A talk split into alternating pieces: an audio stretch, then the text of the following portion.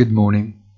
On the eve of the Fed's decisions, the International Monetary Fund, in releasing the update of the growth forecasts of the world economy, did not fail to reiterate its concern to the perseverance of central banks in leaving unchanged the path of monetary tightening.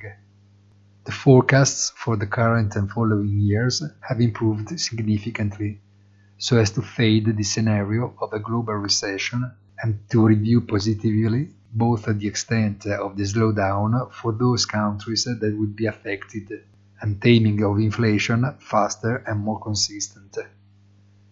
It may be for this reason that a little more monetary healing is welcome, since it would operate in a normal surgical manner without creating collateral damage, as feared.